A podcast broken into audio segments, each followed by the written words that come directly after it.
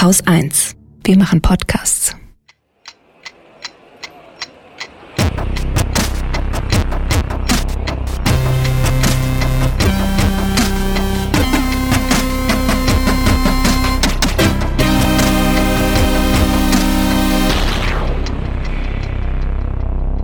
Willkommen zur Wochendämmerung vom 26. Juni 2020 mit Corona-Stigma, einem Deutschland-Trend, Solidarität und gemeinsam, Randale in Stuttgart, Maskenpflicht, Wirecard, Kongo, Ostwestfalen, Israel und Palästina, Bildung, der Freiheit des Internets, Friedrich Merz.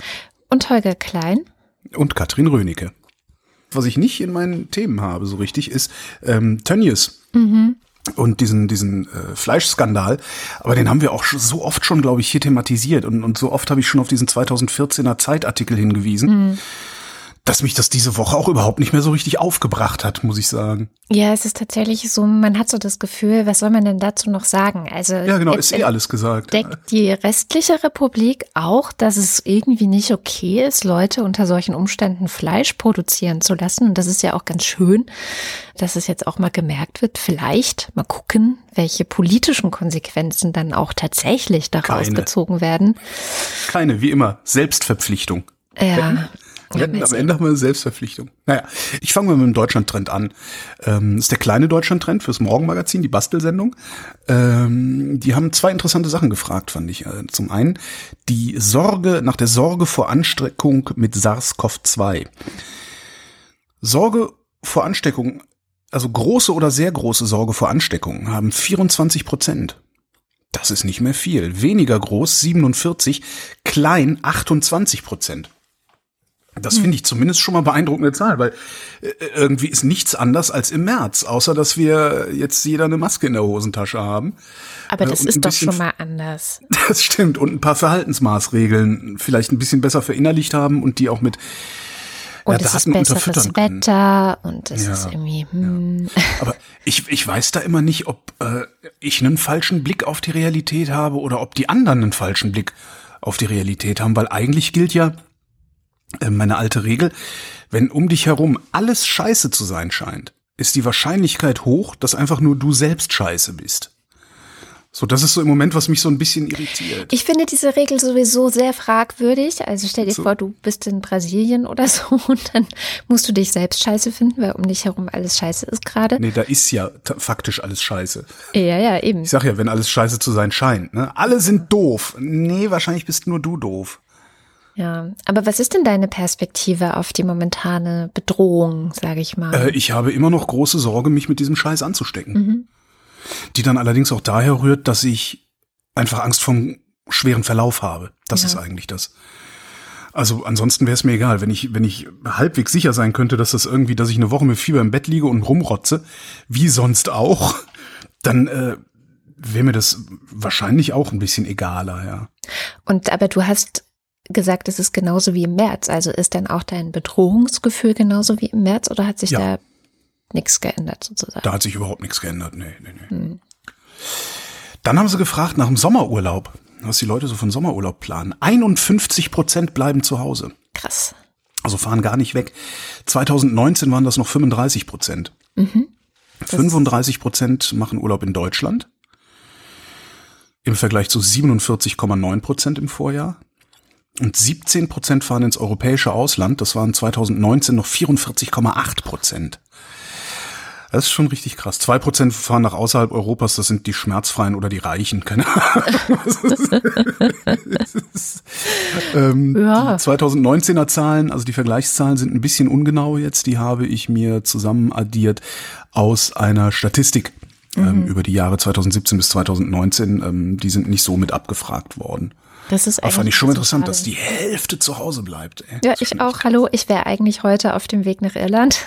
Ja. Ich nächste Woche. Ja. Vor allem, wenn ich mir die Temperaturen da anschaue, könnte ich erst recht heulen. Weil ja. du weißt ja, und unsere Hörerinnen wissen das wahrscheinlich inzwischen auch, ich hasse Hitze. Ich sterbe einen gewissen Tod und ich kann ganz schlecht arbeiten. Was auch Studien gezeigt haben, dass es auch normal ist. Das Gehirn arbeitet nicht so gut, wenn man sehr starker Hitze ausgesetzt ist. Studien haben gezeigt, dass du nicht richtig arbeitest. Genau. Das heißt. Ich find's geil. Und in, in Irland, wo wir jetzt eigentlich hinfahren würden, wären jetzt dann die Tage, wenn wir da ankommen, weil wir fahren ja auch immer sehr lang, weil wir natürlich mit dem Zug und so weiter findet alles dieses Jahr nicht statt. Übrigens danke Großbritannien, weil tatsächlich Irland ist offen. Also man könnte rein theoretisch nach Irland einreisen, ähm, gerade auch aus dem europäischen Ausland, wo die Pandemie einigermaßen im Griff ist. Dazu zählt Deutschland. Aber weil wir über Großbritannien reisen würden, mit Zug und Fähre und so, ähm, dürfen wir nicht einreisen, weil in Großbritannien die Pandemie nicht im Griff ist. Naja, abgesehen davon, dass du die Tickets schon hast und nur Gutscheine gekriegt hast und nicht das Geld. Du könntest ja auch über Roscoff reisen, also über Frankreich mm. und mhm. ähm, dann da mit der Fähre. Aber Egal. würdest du dich in den Zug setzen so lange? ja, das ist dann in dieser Moment dadurch, dass es von vornherein ausgeschlossen war für mich und auch ähm, die Kinder, die da mit müssten, dass wir in Großbritannien irgendwas tun und suchen, ähm, habe ich das jetzt einfach direkt storniert und mir weiter keine Gedanken drüber gemacht, muss ich ganz ehrlich sagen. Von daher, dieses hätte, hätte Fahrradkette kann ich jetzt leider nicht mitspielen. Naja, was heißt hätte, hätte Fahrradkette? Würdest du in einen Zug steigen? Also würdest du jetzt zwölf Stunden, 15 Stunden oder sowas in einem Zug sitzen wollen? Ja, ich denke, ähm, ich müsste mich nochmal einlesen, aber mit den entsprechenden Vorsichtsmaßnahmen, also ähm, Handdesinfektionen, habe ich aufgestockt. Ich habe so eine FFP2-Maske, die einen ja auch selber schützt. Ähm, da, so würde ich mich wahrscheinlich tatsächlich in einen Zug setzen. Ja. Stimmt, mit, mit Selbstschutzausrüstung Selbst und nicht mehr Fremdschutzausrüstung. Ja, ja, das ist tatsächlich leider so ein bisschen, hat sich das geändert, ja. ja. Passend dazu noch zu diesen ähm, Reisen, ähm, es haben ja ein paar Bundesländer haben zugemacht. Mhm. Ähm, beziehungsweise zugemacht für Menschen, die aus Corona-Hotspots kommen, also mehr als 50 Neuinfektionen auf 100.000 Leute. Ähm, ne, das betrifft im Wesentlichen Ostwestfalen. Ähm, nach, aus, aus diesen Ostwestfalen-Hotspots dürfen die Leute nicht einreisen nach Bayern, Niedersachsen, Mecklenburg-Vorpommern, äh, Schleswig-Holstein und Baden-Württemberg arbeitet gerade dran, äh, ein Einreiseverbot zu machen. Wenn du nach Rheinland-Pfalz einreisen willst, wirst du behandelt, als kämst du aus dem Ausland. Du musst 14 Tage in Quarantäne, wenn du aus dem Risikogebiet kommst. Sachsen-Anhalt erwägt das Gleiche. Mhm. Also sie überlegen noch. Ähm, Ausnahmen sind natürlich wie immer möglich. Ein negativer PCR-Test. Wobei ich mich da wirklich frage, was soll ein negativer PCR-Test aussagen, ja. wenn ich mich vorgestern infiziert habe und gestern negativ getestet worden bin? Ja, vor allem, also ich habe jetzt zufällig bei einem Bekannten mitbekommen, der diese Woche im Krankenhaus war. Und das Krankenhaus testet alle Leute, die da neu reinkommen. Ich glaube, einen Tag bevor sie dann ähm, irgendwie da reinkommen. Und er meinte, der Test sei so ziemlich für den Arsch, weil die hätten ihm einfach so ein Testkit in die Hand gedrückt und gesagt, hier testen Sie sich mal selber. Na super. Welches Krankenhaus war das? Wissen wir das? Das Urban Krankenhaus. Urban. Ist das eigentlich was? Ich frage mich das seit ein paar Tagen auch. Also ich habe hier ja bei mir auf der Ecke so eine Trattoria, so ein italienisches Restaurant. Ähm, da wird sich nicht an Abstandsregeln gehalten, da hm. werden die Tische nicht desinfiziert, da laufen die Kellner mit Masken unter der Nase rum. Es, es wird nicht aufgenommen, wer da ist. Die Gäste. Es wird genau, es wird nicht aufgenommen, wer da ist. Also du kannst auch kein, keine Kontaktverfolgung betreiben bei den Leuten, die da gegessen haben. Ähm, und ich habe dann mal in diese Verordnung geguckt äh, des Senats, da steht halt eindeutig drin, dass die das alles zu machen haben. Die müssen anderthalb Meter Abstand von Tischkante zu Tischkante haben und, und so weiter. Äh, und ich frage mich die ganze Zeit, soll ich die eigentlich verpetzen? Oder ist das, äh, wie nennt man das, eine Blockwart-Mentalität? Und genauso diese Klinik. Soll man die verpetzen? Eigentlich müsste man das doch machen. Also das, das, ja. Das ist doch gemeingefährlich letztlich. ja. Und also ich glaube, dass es, wenn man jetzt ein bisschen sich auch ähm, reingehört hat, unter anderem bei Christian Drosten sagt er ja auch, es gibt auch viele falsch negative PCR-Tests, selbst wenn die korrekt durchgeführt werden. Mhm. Also allein das ist ja auch schon, also ich weiß es nicht, ich weiß auch nicht, warum man jetzt nicht offenbar ist es ähm, zuverlässiger, wenn man den Stuhl testet von möglichen Patienten. Ich weiß nicht, ob das, also ab welchem Tag der Infektion das möglich ist, das habe ich jetzt nicht geguckt. Aber da ist es wohl viel zuverlässiger nachweisbar, gerade auch, wenn man darüber redet, äh, Kinder zum Beispiel zu testen, wegen Schulen oder sowas. Hier mal wieder ein kleiner Zwischeneinwurf aus der Postproduktion in Sachen Fact-Checking. Ich habe inzwischen nochmal beim Robert Koch Institut nachgeschaut. Die Information ist von heute, den 26. Juni 2020. Ähm, das Robert Koch Institut schreibt auch, dass ein negatives PCR-Ergebnis die Möglichkeit einer Infektion mit SARS-CoV-2 nicht ausschließt. Dass zum Beispiel die schlechte Qualität der Probennahme, unsachgemäßer Transport, ungünstiger Zeitpunkt bezogen auf den Krankheitsverlauf, ähm, das alles begünstigen können, dass eine Probe negativ ist, obwohl man eigentlich trotzdem eine SARS-CoV-2-Infektion hat. Das Robert Koch Institut schreibt weiter, ich zitiere, das am besten geeignete Untersuchungsmaterial ist vom Zeitpunkt der Entnahme im Verlauf der Erkrankung abhängig. Bei tiefen Atemwegsinfektionen ist die alleinige Testung von Probenmaterial aus dem Oro- und Nasenpharynx zum Ausschluss einer Infektion nicht geeignet, da in dieser Phase der Erkrankung gegebenenfalls nur Material aus dem unteren Respirationstrakt oder Stuhl in der PCR positiv sind. Zitat Ende. Genaueres findet ihr auf der Seite des Robert Koch Instituts, die ich euch in den Shownotes verlinke. Keine Ahnung, ich, ja. Wo ich bei Ostwestfalen bin, ne? Mhm. Es ist, es ist überall reden und schreiben sie jetzt vom Lockdown. Ostwestfalen hat keinen Lockdown, noch nicht mal ansatzweise. Lissabon hat Lockdown. Ja, und ja. zwar ab 1. Juli für zwei Wochen. Lissabon City bleibt offen. Es gibt 19 Gemeinden im Großraum Lissabon, äh, die werden dicht gemacht. Die dürfen nur noch aus dem Haus, um einzukaufen, zur Arbeit zu fahren oder einen Arzt aufzusuchen. Ansonsten haben die in der Bude zu bleiben. Ja. Das ist ein Lockdown, liebe Freunde. Und die, neuerdings ist ja hier im ähm, DAB Plus, ne, also hier äh, Radio, mhm. ähm, habe ich ja neuerdings WDR 5, den ich ja sehr, sehr gerne höre, den Sender. Ähm, und da war so eine, äh, ich weiß gar nicht, so eine mittägliche, rufen Sie uns an und sagen Sie uns Ihre Meinung Sendung. Ähm, und dann hat die Kollegin anmoderiert äh, mit den Worten, ich krieg's jetzt leider nur noch sinngemäß zusammen, anmoderiert mit, äh, ja, in Ostwestfalen, da ähm, bekommen die Leute jetzt zum ersten Mal mit, was es bedeutet, äh, benachteiligt zu werden, äh, aufgrund seiner Herkunft benachteiligt zu werden. So. Oh. Fand ich irgendwie ganz witzig. Und dann rief tatsächlich kurz danach eine Frau an, die erzählt hat, ja, und, und dann haben die uns in, äh, irgendwie an der Küste waren sie, glaube ich, und dann haben die uns gesagt, wir dürften hier nicht mehr sein, wir sollten nach Hause fahren. Also sowas, da, das hat, da habe ich mich so diskriminiert gefühlt. und ich habe nur gedacht, ja, frag mal einen beliebigen Türken, den du irgendwo siehst. So fühlt er sich jeden Tag. Ja, ich muss auch ganz ehrlich sagen, es gab ja dann auch Interviews mit Armin Laschet, dem Landesfürsten von Nordrhein-Westfalen, wo er auch auf die Tränendrüse gedrückt hat. Die armen, armen Menschen, die sollen jetzt nicht ähm, stigmatisiert werden. Und stigmatisiert. die anderen Bundes, ich glaube, ich weiß jetzt gar nicht, ob er stigmatisiert benutzt hat, aber sinngemäß. Ich glaube, das war ne? auch das Wort, das die Kollegin im WDR gesagt hat. Ich, ja, ich, ich habe das jetzt häufiger in dem Zusammenhang gehört. Und ähm, ich habe dann gedacht, und das ist auch etwas, was mir erst diese Woche so richtig unter die Augen gekommen ist, wo ich mich auch schon wieder frage, wie kann das eigentlich sein? Weil ich scanne die ganze Woche Nachrichten.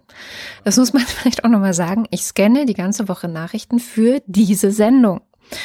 Mir ist aber erst diese Woche ein Bericht von Panorama ähm, irgendwie unter die Augen gekommen, der schon vom 11. Juni ist wo es um dieses ganze Thema Familienfeiern, äh, muslimische Familien, Roma-Familien, Großfamilien, wie auch immer man das nennt, in Göttingen geht. Ach, die Hochhäuser, ja. Hm. Genau, da war ja also vor ein paar Wochen, ich glaube Ende Mai, Anfang Juni war das groß in den Medien. Dann wurde noch gesagt, ja, die haben private Familienfeierlichkeiten gehabt. Das hat die Stadt Göttingen so an die Presse gegeben. Ne? Großfamilienfeiern, glaube ich sogar, haben sie es genannt, genau. wo dann natürlich sofort jeder das Bild vom arabischen Clan im, im, Kopf hat, ne? Einerseits das, also wirklich, die haben so, so ne, also mehrere größere private Feierlichkeiten, Mitglieder, mehrere Großfamilien, das war der Wortlaut. Und dann haben sie noch das Zuckerfest, was am 24. Mai war irgendwie und muslimische Roma-Familien. Also nicht nur muslimisch, sondern muslimische Roma-Familien, also doppelt, doppelt sozusagen. Ne? Mhm. Ähm, und dann hat die Stadt wohl sogar nochmal nachgelegt und gesagt, ah, sie, sie gucken und prüfen auch noch, ob es vielleicht äh, in einer Shisha-Bar irgendwelche Treffen gab, wo das Ganze noch ähm, sich weiter ausgebreitet hat. Ja, ja. Dafür gibt's keine Belege. Dönermorde, oder? Aber ähm, die Geschichte ist halt in der Welt. So, und so ist es in dieser gesamten Iduna-Zentrum heißt übrigens dieses Hochhaus, um das es geht. Mhm. Da leben mehrere hundert Menschen. Also ich habe einmal die Zahl 600 und einmal die Zahl 700 gelesen. Also irgendwas zwischen 600 und 700 Menschen werden da leben. Auf sehr engem Raum.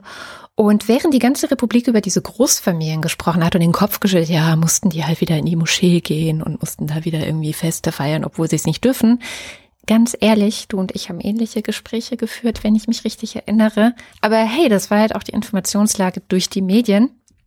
Ähm, hat jetzt Panorama nicht jetzt, sondern am 11. Juni bereits mit denen einfach mal gesprochen. Und ähm, einer von denen sagt halt, ja, die haben hier irgendwie in der Zeitung geschrieben, wir seien alle auf einer großen Feier gewesen. Äh, hier war gar keine große Feier. Wie soll ich auch in meiner Wohnung eine große Feier machen? Ich habe ja 71 Quadratmeter und andere Leute haben 50 Quadratmeter und ähm, wir sind relativ, ja, eng und machen hier nicht irgendwie große Feiern. So. Naja, im äh, äh, Schützenvereinshaus. Genau, da kommt das so. nächste nämlich ins Spiel. Dann war es ja vielleicht in der Moschee. Ne? Also es gibt ah, dann ja. eine betroffene Moschee, die in diesem äh, Viertel ist, wo die Leute hingehen. Ähm, natürlich gab es da ein Gebet zum Zuckerfest, Ende des Monats Ramadan und so weiter. Und der Imam der Moschee beteuert, dass sie ganz klar gemacht haben, so wir haben gesagt, alle, die keine Maske haben, kommen nicht rein. Wir machen die Hygienevorschriften noch strenger, als sie eigentlich von der Stadt und vom Staat festgelegt sind. Also da würde man sich bei unserer Pizzeria ja freuen, nicht und wenigstens das sagen, mit der Maske. Ist nicht sowieso, wenn du in eine Moschee gehst, hast du dir da nicht sowieso vorher auch die Hände zu waschen und so Sachen zu machen? Ich bin gar nicht sicher. Ähm, pf, du, so genau kenne ich mich da jetzt auch nicht aus. Aber der weiß das halt auch von sich. Es gibt keine, keinen Grund, dass sich die Leute jetzt hier angesteckt haben. So, es gibt also keine Beweise für die Familienfeiern. Es gibt keine Beweise äh, dafür, dass es in der Moschee passiert ist. Aber was es gibt, ist ein bereits am 17. Mai nachgewiesener Corona-Fall in diesem Hochhaus. Ähm, ein Mann, der infiziert wurde, dem wurde gesagt, hier, du gehst jetzt in Quarantäne. Und er hat sich daran nicht gehalten. Ja. Und mehrere Leute haben ihn dabei gesehen, wie er gegen die Regeln verstoßen hat. Der ist unter anderem auch im Fahrstuhl des Hauses gefahren. Oh toll. Mhm. Und ähm, das Ganze hat so ein bisschen ausgepackt, das äh, sogenannte Roma Anti-Discrimination Network. Die haben auch mit den Familien gesprochen und die haben gesagt, dass sie mehrfach die Behörden darauf hingewiesen hätten, dass dieser Mann halt gesehen wird, dass er sich nicht an die Regeln hält, dass er eben nicht in Quarantäne ist, aber niemand hätte darauf reagiert. So. Womit vielleicht auch die Frage beantwortet wäre, ob es sinnvoll ist, äh, den Italiener hier zu verpetzen oder das Orban-Krankenhaus. Ja, machst du trotzdem einfach, weil dann kannst du hinterher wenigstens sagen, ich hab's gesagt. Und dann wird der Typ, also 17. Mai, festgestellt. Am 29., zwölf Tage später, hat die Polizei ihn dann schließlich abgeführt. Also mehr als eine Woche nach dem Zuckerfest, mehr als eine Woche nachdem angeblich sich bei irgendwelchen Familienfeiern die Leute angesteckt haben. Und die Stadt selber sagt, naja, es kann schon sein, dass ähm, er der Patient Null ist. Ähm, die haben immer gesagt, es sei halt irgendjemand in diesen muslimischen Familien. Ähm, aber wir wissen es ja nicht. So. Und das so ein bisschen wie Donald Trump, ne? Keine Ahnung, ich bin kein Experte, aber ich nehme dieses Medikament, also ich finde das gut. Genau. Und ich roll das jetzt diese aber das, hm? das ist wirklich, das ist genauso wie äh, die NSU-Ermittlungen die erstmal Dönermorde waren. Ja, wenn ein Türke erschossen wird, das muss ja irgendwie mit organisierter türkischer Kriminalität oder Familienfehde innerhalb dieser riesigen Clanstrukturen zu tun haben. Was anderes kommt gar nicht in Frage. Genauso klingt das. Ja, so, und jetzt kommen wir zum Thema Stigmatisierung. Was hat die Stadt Göttingen mit diesen Leuten gemacht, mit diesem Hochhaus? Hast du die Bilder zufällig diese Woche gesehen? Es war nämlich diese nee. Woche wieder in den Medien. Nee. Und zwar haben die Zäune um dieses Hochhaus gestellt, so richtige wow. krasse Bauzäune, haben dann Polizisten in der Montur, wie ich es sonst von Anti-Castor-Demos kenne, davor gestellt. Mhm.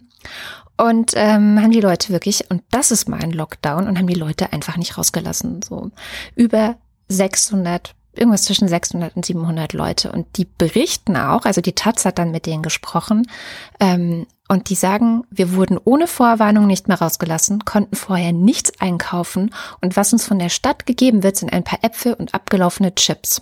Ich wollte gerade sagen, sind die, nicht, sind die wenigstens versorgt worden? Sind sie nicht? Genau, und jetzt schau dir, ja, Das ist toll. Ja. so, und dann hat man eben Bilder gesehen, wie die Leute hinter den Zäunen, also die vor allem junge Männer und so weiter, wie die ausrasten. Und ich frage mich ehrlich, also auch das wurde natürlich, ähm, das kam in den Nachrichten, äh, also zur besten Sendezeit, ich glaube, es war Tagesschau oder auch Tagesthemen, weiß ich jetzt gar nicht mehr genau. Und ich dachte auch so krass, krass, was passiert da? Aber wenn man die Hintergründe nicht kennt, ja, Wenn man nicht weiß, so, ah, krass, die haben vorher, das, die wurden einfach eingesperrt. Denen wird nicht mehr ordentliches Essen vorbeigebracht und die werden behandelt wie Aussätzige. Ratten oder so. Ja, Ja, also hier, Aussätzige, ne? So Im Ja. wahrsten Sinne des Wortes. ähm, ich, ehrlich gesagt, verstehe ich die Wut. Also die sind jetzt seit, Ja, ich natürlich. glaube, 25., also seit gestern, ähm, Donnerstag, äh, ist die Quarantäne beendet und die sind wieder frei. Aber das ist Stigma und das ist Lockdown. Und ich frage mich auch, und das war auch eine Frage, die in der Taz aufkam, hätten wir sowas auch mit Leuten gemacht, die in wohlhabenden Vierteln leben? Du meinst einfach mal so eine von diesen schönen äh, quasi gated Communities Mhm. in Berlin-Prenzlauer Berg, wo die Leute 5000 Euro von Quadratmeter Wohnfläche bezahlt haben? Mhm. Nein, Nein, glaube ich nicht. glaube ich auch nicht. Glaube ich wirklich nicht. Und die halten sich genauso wenig dran. Ne? Also die halten Das sich genauso wenig an, an Hygieneregeln. Die, äh, ne? Also brauchen wir jetzt nicht zu glauben. Vielleicht ist da das Infektionsgeschehen dann ein bisschen niedriger, weil äh, da wohnen halt drei Leute auf 130 Quadratmetern und nicht fünf Leute auf 60. Ne? Ja, das kann natürlich sein. Aber also ich, und das, ich finde es wirklich auch ein sehr großes Medienproblem wieder mal. Also das lief dann vielleicht bei Panorama. Aber wer guckt dann wirklich, also ne, es muss in der Tagesschau laufen oder in den Tagesthemen, dass man sich da geirrt hat. Es muss aber auch, eigentlich ist auch ein Politikversagen, finde ich, dass die Stadt Göttingen sagen muss, hey, sorry, also da haben wir richtig Mist gebaut. Ja, das Also- willst du eigentlich, willst du das auf auf der Eins äh, in den, in den Ja. Radionachrichten haben, einen Tag lang. Ähm, Stadt Göttingen muss sich entschuldigen oder irgendwie sowas. Ne? Ja. Also Ich das- meine, ja, letztendlich ist auch Pressekodex, weil es wurde sehr viel in dieser Republik darüber diskutiert, so, ah, Hm. Großfamilien haben wir wieder. hm.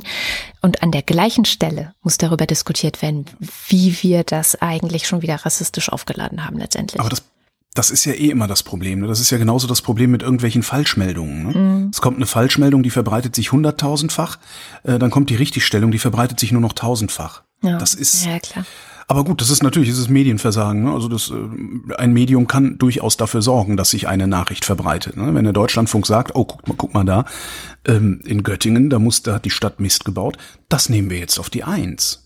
Ja. Das ist ja auch eine Entscheidung. Dann, sagen wir, dann rotiert das jetzt einfach mal von, weiß ich nicht, morgens um, morgens um sechs bis um zehn und dann nochmal äh, nachmittags von um 15 bis um 19 Uhr. Und in das war der Tag ganz abends, da kommt dann nochmal eine Zusammenfassung. ja. Kann man alles machen, ja, ja, klar. Muss man halt nur wollen. Ne? ja. Aber du hast davon auch nichts mitbekommen, oder? Also, Ich habe äh, doch, ich habe davon mitbekommen, aber tatsächlich irgendwie so am Rande, also dass da in Göttingen was los war, dass es Hm. Um irgendwie Familienfeier, Großfamilie und äh, genau das hat bei mir dann wieder getriggert, ne? Ah ja, die arabischen Großfamilien, was auch immer, ne? So was man halt je nachdem, wo man lebt, ne? Ich lebe in Berlin, da sind arabische Großfamilien ein Problem. Ähm, und das Bild kommt dir dann sofort in den Kopf, ne? Wenn du sobald Großfamilie oder Familienfeier kommt. Und der Rest was kam dann, aber nicht wie das dann mit. weitergegangen ist, nee, das habe ich nicht mehr mitgekriegt, nee. Weil ich auch gedacht habe, okay, Göttingen ist mir auch ein bisschen egal, weil Klar. die ZVS wollte mich mal nach Göttingen schicken. Dich auch. 1992, ja, ja, weil ich vergessen habe, ein Häkchen zu machen, weil ich wohne praktisch neben der Universität Köln. Was nicht ganz stimmt, waren 20 Kilometer entfernt. aber so. Und dann kriegte ich Posten so, äh, Göttingen? Wirecard. Oh, Das ist eigentlich das Ding, was mich diese Woche am meisten irgendwie be, be, beeindruckt hat oder was ich irgendwie am interessantesten fand. Ähm, Wirecard ist pleite gegangen. Wirecard war ein äh, DAX oder ist immer noch witzigerweise ein DAX 30 Unternehmen. Das heißt, dieses, ähm, diese Firma hat eine derart hohe Marktkapitalisierung, dass sie zu den 30 äh, stärksten Firmen in der Bundesrepublik gehört und darum im DAX gelistet ist. Wird aber nicht mehr so lange der Fall sein, weil die Aktie irgendwie, ich weiß es gar nicht, um 95 Prozent oder sogar noch mehr mittlerweile abgestürzt ist innerhalb weniger Tage. Wirecard. Wirecard ist ein Zahlungsdienstleister. Zahlungsdienstleister, sowas wie PayPal zum Beispiel, nur halt auf einem anderen Niveau und ähm, mit anderen Kunden. Wenn du beispielsweise in deinem äh, Bioladen oder bei Aldi zum Beispiel, wenn du bei Aldi mit Karte zahlst, Aldi ist Wirecard-Kunde, dann sagt Aldi zu Wirecard, zieh Holgi Geld ein und überweist das Geld auf unser Konto. So. Das vermindert Aufwand, so muss äh, Aldi nicht mit 27.000 anderen Banken äh, irgendwie Geschäfte machen und sich drum kümmern, da die Kohle einzuziehen, sondern sagt einfach, Wirecard ist dein Job. So, Wirecard macht das, zieht bei mir Geld ein, überweist es Aldi aufs Konto, kriegt dafür eine Provision. Die Provision landet dann bei Wirecard auf dem Konto. So. Bei uns hier hat Wirecard eine Banklizenz, da kann man das machen, ist überhaupt kein Problem. In Asien aber hat Wirecard keine Banklizenz. Und wenn du so riesige Summen bewegen willst, wie da bewegt werden, und die auch noch absichern willst, weil das macht Wirecard auch. Wirecard sagt zu Aldi, wir garantieren dir, dass der Holgi das bezahlt. Mhm. Ja? Wenn du das absichern willst und solche Summen bewegen willst, musst du ordentlich Kohle auf der hohen Kante haben, als Versicherung sozusagen. Ne? So, dann, wenn, wenn du, ne, wenn du 500 Millionen Transaktionen absichern willst, dann leg mal mindestens so viel bei dir auf die hohe Kante. Wirecard hat solche Geschäfte in Asien gemacht, sagt Wirecard, und will aus diesen Geschäften 1,9 Milliarden Euro verdient haben. Und um diese Sache äh, ne, als, als Absicherung äh, haben sie diese 1,9 Milliarden Euro auf Treuhandkonten in den Philippinen gelegt sagt Wirecard. Mhm. Die Verwalter dieser Treuhandkonten haben sich zwischenzeitlich als dubios rausgestellt und sind mittlerweile auch abgetaucht. Ähm, außerdem kommt die Kohle, die sie da verdient haben wollen, im Wesentlichen aus Geschäften mit nur drei Firmen. Das meiste Geld, die Hälfte davon, kommt von einer Firma, die gibt's nicht mehr, die ist aufgelöst und niemand weiß, was die eigentlich gemacht haben. Die andere Firma ähm, war die Firma eines Typen, der früher bei Wirecard Asia im Vorstand gesessen hat. Und die dritte Firma äh, ist eine, deren Chef auch bei der Bude war, die angeblich die 1,9 Milliarden treuhänderisch verwaltet hat. Das war der Exkurs nach Asien. So. Yeah. Ich versuche gerade Fäden in meinem Kopf weiterhin beisammen zu halten. So. Aber es geht. Ich habe auch schon ein bisschen was drüber gelesen, dann geht das. So, Wirecard hat jetzt äh, diese 1,9 Milliarden oder will diese 1,9 Milliarden auf einem Treuhandkonto irgendwo haben. Und damit werden diese 1,9 Milliarden ein Aktivposten in der Bilanz. Mhm. Die Aktiva in der Bilanz sagen, was für Kohlen haben wir? Passiva, wo kommen die Kohlen eigentlich her? Aber stimmt halt nicht, die haben keine 1,9 Milliarden in den Aktiva stehen. Passiv haben sie aber 2 Milliarden Kredite von den Banken, weil passiv steht, wo die Kohle herkommt. Mhm. Diese Kredite wären verlängert worden, jetzt gerade so, wenn die 2019er Bilanz bestätigt worden wäre. Das nennt man ein Testat von Wirtschaftsprüfern. Ja. Die Wirtschaftsprüfer in diesem Fall, hat man vielleicht schon gelesen, ist eine Firma namens EY. Die kennen wir alle, die hießen früher Ernst und Young. Ernst und Young, hm. Und die haben das auch jahrelang brav gemacht, immer, ne, dieses Testat abzugeben. Diesmal aber nicht, weil die 1,9 Milliarden tatsächlich unklar sind. Auftritt KPMG, Deutsche Treuhand, also auch Wirtschaftsprüfer. Die forschen nach und finden raus, und zwar, glaube ich, im Wesentlichen durch einen Anruf bei der Bank, bei der das Geld an, angeblich liegen sollte. Nö, da ist kein Geld. Das Geld ist weg. Unklar ist noch, ob das Geld nie existiert hat oder ob das Geld tatsächlich veruntreut worden ist. Und jetzt ermittelt die Staatsanwaltschaft. Und mich würde auch nicht wundern übrigens, wenn wir zu diesem ganzen Ding noch einen Untersuchungsausschuss sehen würden, mhm. irgendwann in der Zukunft, wenn das erstmal halbwegs ausgeleuchtet ist.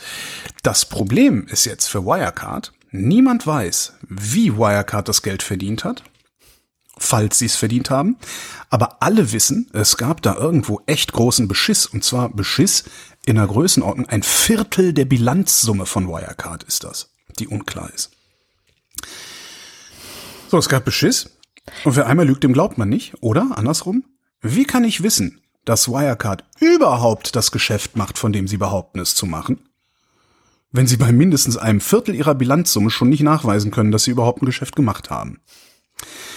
Dabei ist noch interessant, äh, dass der historische Verlauf daran. Das ist nämlich nicht erst seit ein paar Wochen bekannt, sondern das ist seit 2015 hm. bekannt. Seit 2015 gibt's immer mal wieder Hinweise, Anzeigen wegen Unregelmäßigkeiten bei Wirecard. Die sind aber entweder ignoriert worden oder aber sogar die Bundesanstalt für Finanzdienstleistungsaufsicht, die das ganze Ding hätte kontrollieren sollen, die BaFin, hat ihrerseits diejenigen Journalisten angezeigt, die ja. darüber berichtet haben. Die Anzeige war wegen Marktmanipulation. Marktmanipulation äh, per Shortselling. Shortselling geht so, es gibt, das, das gibt's als Beruf, Shortseller. Es gibt Leute, die machen das, sind sehr oft auch echt windige Typen, aber ein paar davon sind auch sehr, sehr gut. Shortseller gucken sich ein Unternehmen an gucken, ne, was, was steht denn eigentlich in deren Bilanzen, was steht in deren Büchern, was sie für ein Geschäft haben, was machen die denn so, äh, aha, aha, aha, und recherchieren einfach mal ein bisschen und gucken, stimmt das denn eigentlich, was die behaupten? Ja? Verschiffen die wirklich jeden Monat tausend Container? Ja, und dann stellst du dich an den Hafen oder beauftragst einen Detektiv, der sich an den Hafen stellt und einfach mal Strichlisten macht. Und dann zurück, nee, die verschiffen jeden Monat nur 100 Container. Dann weißt du, deren Bilanz ist aufgeblasen. Mhm. Dann machst du ein Short-Selling, das heißt, du versprichst jemandem, irgendwem, dass du zu einem bestimmten Zeitpunkt die Aktie dieses Unternehmens zu einem bestimmten Kurs, meistens dem von heute, liefern wirst. Dann gehst du an die Öffentlichkeit und sagst, guck mal hier, der Scheißladen hat seine Bilanzen gefälscht. Ja, der macht nur ein Zehntel Umsatz. Dann sagen alle anderen, die Aktien auf einmal, verkaufen, verkaufen, verkaufen. So. Und du hoffst darauf, dass die Papiere dann, wenn du sie liefern musst, billiger sind als dein Verkaufspreis. Ah, okay. Ja, so geht Short Selling. Das, da mag jetzt, ne, also da gibt, das gibt's auch noch mit Derivaten, mit allem Pipapo, also, aber das, das war jetzt Short Selling für so Leute wie mich. So. Und das Ding ist jetzt explodiert. Es gab aber auch schon vor über zehn Jahren Hinweise darauf, dass bei Wirecard was nicht stimmt. 2008 ist Wirecard schon mal angeschwärzt worden, wegen irreführender Bilanzierung.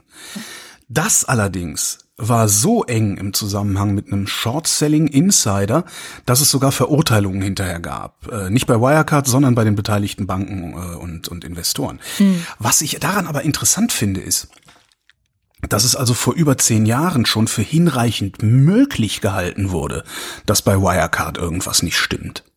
Ja? Ich habe sowas zum Beispiel noch nie von anderen DAX-Unternehmen, so Daimler. Ja, ich habe noch nie irgendwo gehört, dass jemand gesagt hat, ja, Daimler fälscht die Bilanzen.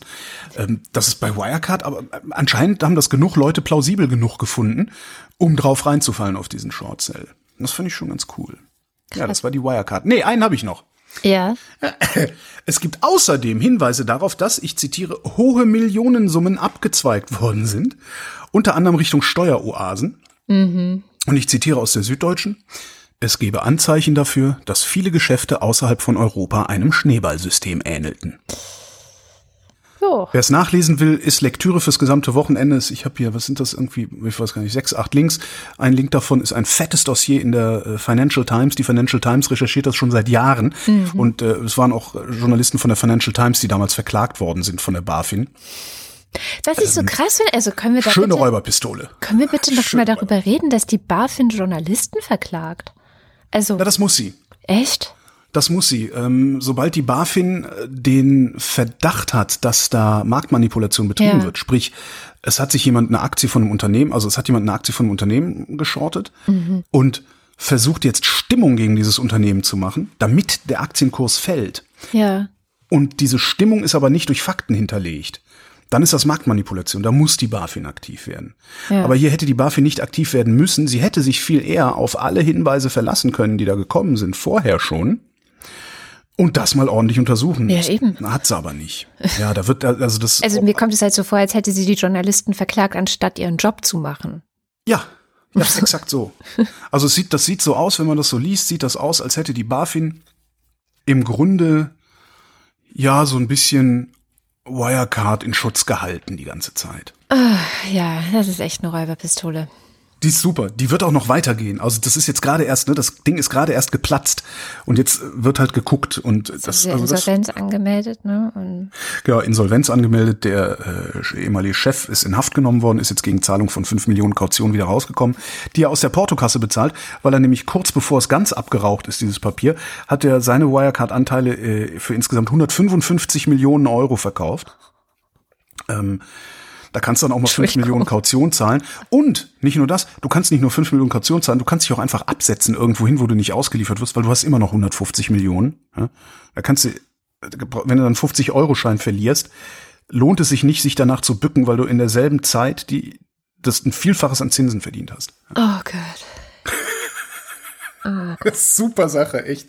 Also ich find's total, also da regelt der Markt mal wieder, was der Markt zu regeln vermag.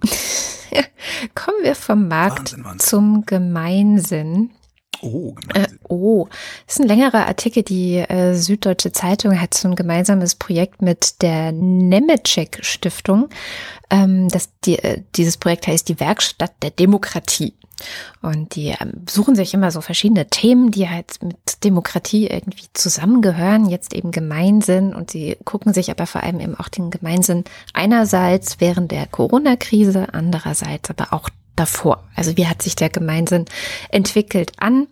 Es gibt mehrere Studien, die die zitieren und Umfragen. Manches davon ist repräsentativ, manches nicht so, aber trotz allem zeigt sich so ein Trend, den fasse ich jetzt mal sehr, sehr kurz zusammen.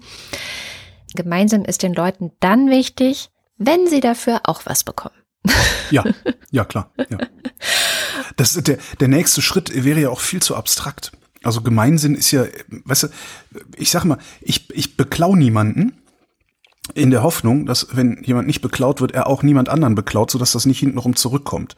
Und Gemeinsinn ist ja im Grunde nichts anderes. Gemeinsinn ist ja, ich, ich tu was für alle, in der Hoffnung, dass dann alle was für alle tun und dann für alle was getan ist. Aber das ist sehr abstrakt. Mhm.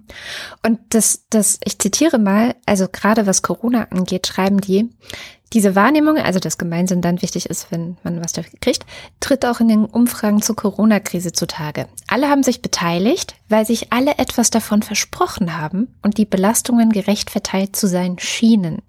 Geht aber diese Überzeugung verloren, etwa weil ganze Berufsgruppen ihr Einkommen verlieren, schwindet auch die Bereitschaft, anderen zuliebe Einschränkungen zu akzeptieren. Mhm. Das betrifft jene, die selbst vor dem Ruin stehen, aber auch alle, die die Wirtschaftskraft Deutschlands als Basis für den eigenen Wohlstand betrachten. Die Solidarität mit wirtschaftlich gefährdeten Mitmenschen drückt so gesehen genauso Gemeinsinn wie auch Egoismus aus. Fand ich sehr schön zusammengefasst. Ähm, den Text, wie gesagt, in den Shownotes. Und was ich aber auch sehr gut fand, ist, dass sie ganz am Schluss noch mal Soziologen fragen. Und zwar Berthold Vogel von der Georg-August-Universität in Göttingen. Da ist wieder Göttingen.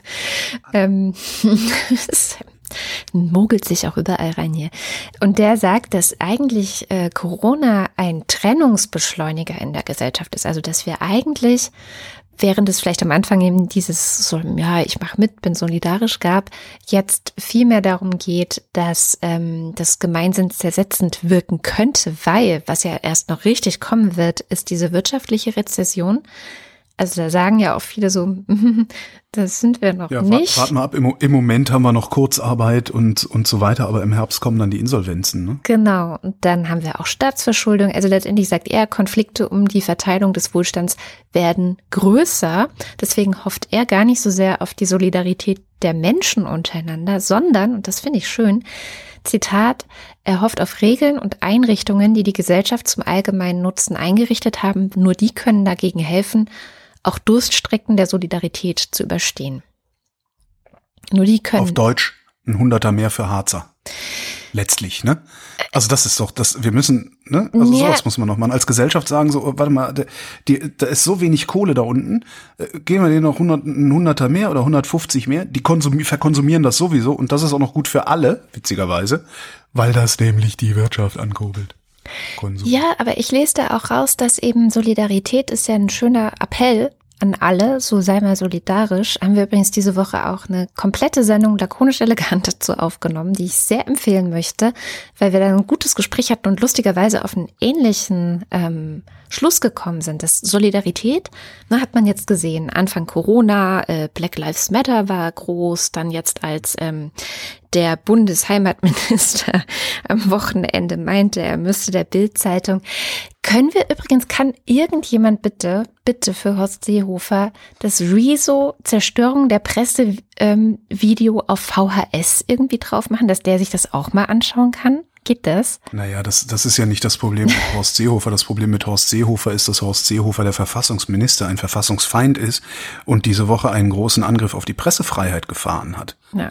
Das ist eigentlich das Problem dabei. Ne? Naja, jedenfalls gab es da ja dann auch, Gott sei Dank, eine große Solidaritätsbewegung ähm, gegenüber Hengame Jacobi Farad eben Ziel dieses Angriffs durch den äh, Heimatminister. Und das haben wir so ein bisschen aufgegriffen und geguckt, was ist denn eigentlich Solidarität? Und dann erklärt der Soziologe Dirk Becker, dass Solidarität so ein sehr affekt ähm, gesteuertes Ding ist eigentlich. Also viel mit Gefühlen und ähm, äh, finde ich jetzt was richtig, muss ich, finde ich, dass jemand unfair behandelt wird oder so, ja, ähm, dass man dann beispringt und sich vor den stellt und schützend und was ist ich. Dass das aber nicht ewig hält, weil ich dann auch gefragt habe, das habe ich glaube ich auch auf Twitter schon mal gefragt, was ist eigentlich die Halbwertszeit von Solidarität? Ja, also Schön. wie lange hält es eigentlich wirklich an? Und dann meinte Stefanie Lohaus, naja, eigentlich brauchen wir halt wirklich Gesetze und Institutionen und Regeln, ähm, die daraus aus, aus so einer ersten großen Welle der Solidarität, also die kann vielleicht aufmerksam machen auf ein Problem, mhm. was wir bisher nicht gesehen haben, aber ähm, am Ende muss es politische Lösungen geben gegen Rassismus, ähm, was Covid-19 angeht und jetzt vielleicht auch, äh, wenn es darum geht, Leute, die vor einem wirtschaftlichen Problem stehen, aufzufangen. Auch da müssen wir sagen, brauchen wir als Gesellschaft, müssen wir uns einfach selber Regeln geben, damit der Egoismus, der halt wahrscheinlich einfach auch menschlich ist, ähm, ein bisschen gebändigt wird an der Stelle. Aber ist ja eigentlich auch nichts Neues. ja, äh, zu Horst Seehofer empfehle ich übrigens ähm, den Artikel von Christian Bangel in der Zeit. Tun wir in die Shownotes. Äh, da schreibt er eben auch, äh, Horst Seehofers jüngste Eskalation endete wie die davor Ja. mit einer Blamage. Das ist ohnehin was, was mir immer wieder auffällt. Oder- Also diese ganzen, je autoritärer die Charaktere sind, die da in den Ministerien sitzen, Mhm. desto stärker scheitern sie an Krisen. Mhm. Das finde ich eigentlich, also ich weiß nicht, ob, ob das schon mal untersucht worden ist, aber das ist so, ich, ich denke mal so, die, die CSU, ja, die war in der Bundesregierung für nix gut, außer für Störungen und für Kosten und, weißt du, die hat nichts genutzt in der Bundesregierung. Das, das finde ich schon sehr faszinierend und die CSU ist die autoritärste Partei, die in der Bundesregierung ist. Die autoritärste demokratische Partei. Da gibt's dann natürlich noch die Nazi-Partei, aber über die reden wir ja nicht. Ist auch nicht an der Regierung, zum Glück. Das, das auch noch, ja. Die sind, ich, ich habe das wirklich das Gefühl, dass je autoritärer dein Charakter ist, desto überforderter bist du, wenn die Dinge mal nicht nach Plan laufen. Also äh, es gibt, ich könnte mir vorstellen, dass es einen unmittelbaren Zusammenhang zwischen Autoritarismus und Resilienz gibt. Ist jetzt steile These von mir. Äh, Der zweite Satz von Christian Bangel lautet, das darf aber nicht überdecken, dass dieses Manöver ein Angriff auf die Pressefreiheit war. Was Horst Seehofer da versucht hat, ist eigentlich was, was Viktor Orban gut zu Gesicht steht. Ja. Und dieser Mann ist immer noch Bundesinnenminister. ne? Da, da, da passiert nichts. Also Die sind gefeit. Darum wird auch der, der Amtor eine große Karriere machen. Es tritt hier niemand mehr zurück.